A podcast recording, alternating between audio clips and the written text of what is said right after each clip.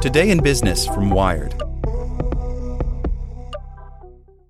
This podcast is sponsored by Ramp. Are you the decision maker in your company? Consider this. For the first time in decades, there's a better option for a corporate card and spend management platform. Meet Ramp, the only corporate card and spend management system designed to help you spend less money so you can make more. Most corporate credit cards offer points as incentives, but those points amount to less than their worth in real cash value. Ramp's business cards offer you cash back, real money in your pocket. Plus, you control who spends what with each vendor. And Ramp software collects and verifies receipts automatically, which means you'll stop wasteful spending and close your books in hours instead of days. Businesses that use Ramp add up to 5% to their bottom line the first year. If you're a decision maker, adding Ramp could be one of the best decisions you've ever made. And now get $250 when you join Ramp for free. Just go to ramp.com slash easy. Ramp.com slash easy. R-A-M-P dot com slash easy. Cards issued by Sutton Bank and Celtic Bank members FDIC terms and conditions apply. As a longtime foreign correspondent, I've worked in lots of places, but nowhere as important to the world as China. I'm Jane Perlez, former Beijing bureau chief for the New York Times.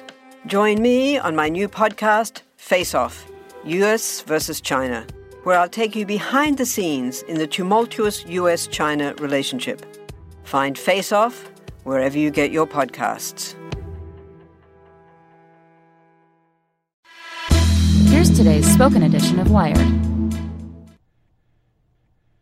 The deal to save ZTE won't resolve U.S. China tensions. By Klint Finley. The Trump administration just came to an agreement to lift crippling sanctions against Chinese telecommunications giant ZTE. Ending the sanctions banning U.S. companies from selling hardware or software to ZTE could save the company, which announced last month that it had suspended its major operations due to the restrictions. But the tensions between the U.S. and China are far from over. Congress is investigating both Google and Facebook over their dealings with Huawei and other Chinese firms. Meanwhile, the U.S. memory chip maker Micron is among three companies under investigation in China for price fixing.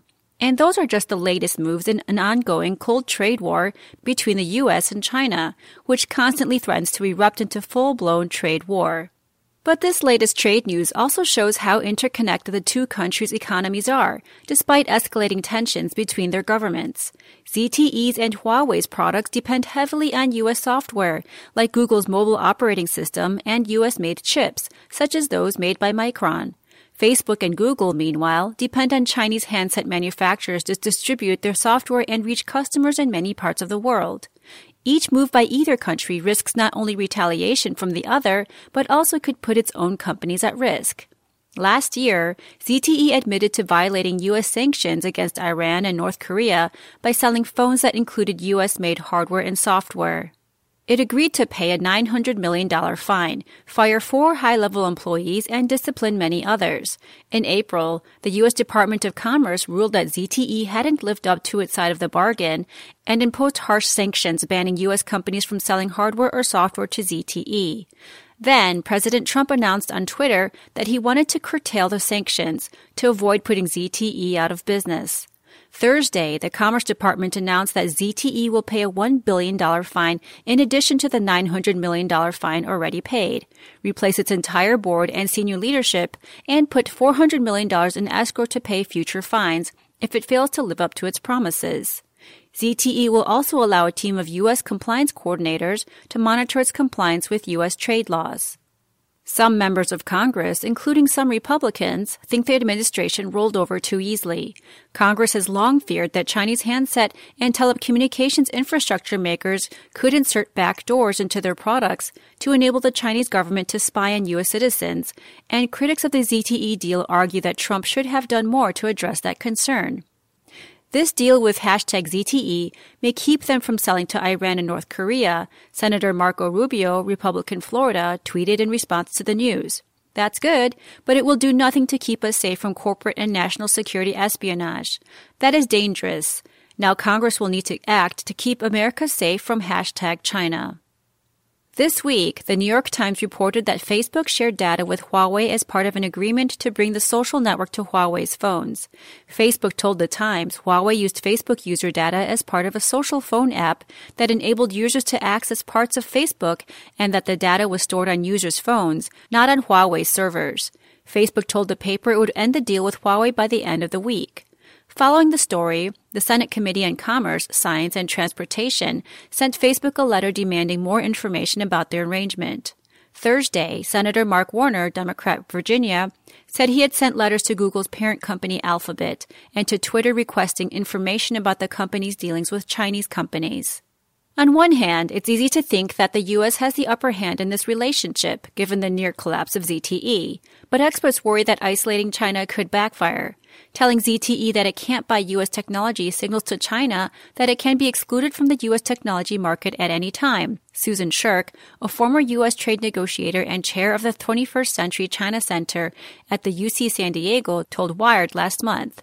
If China doesn't have access to suppliers in the US, it will be more motivated to build its own competing products. China consumes 29% of the world's semiconductors, more than half of which are imported from the US, according to a Commerce Department report.